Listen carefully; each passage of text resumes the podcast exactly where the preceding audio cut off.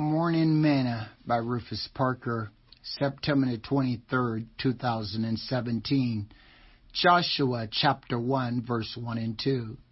Now after the death of Moses, the servant of the Lord, it came to pass that the Lord spake unto Joshua the son of Nun, Moses' minister, saying, Moses, my servant, is dead. Now therefore arise, go over this Jordan, thou and all this people, unto the land which I do give to them, even to the children of Israel.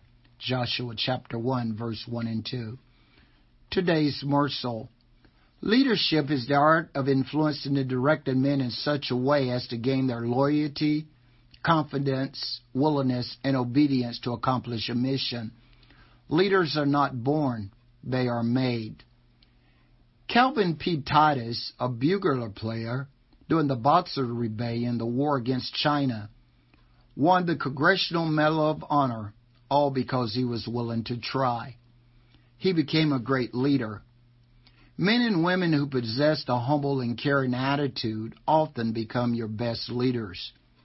When the Lord called Joshua to lead his people after the death of Moses, I believe it was because Joshua had a humble and caring attitude like his mentor Moses.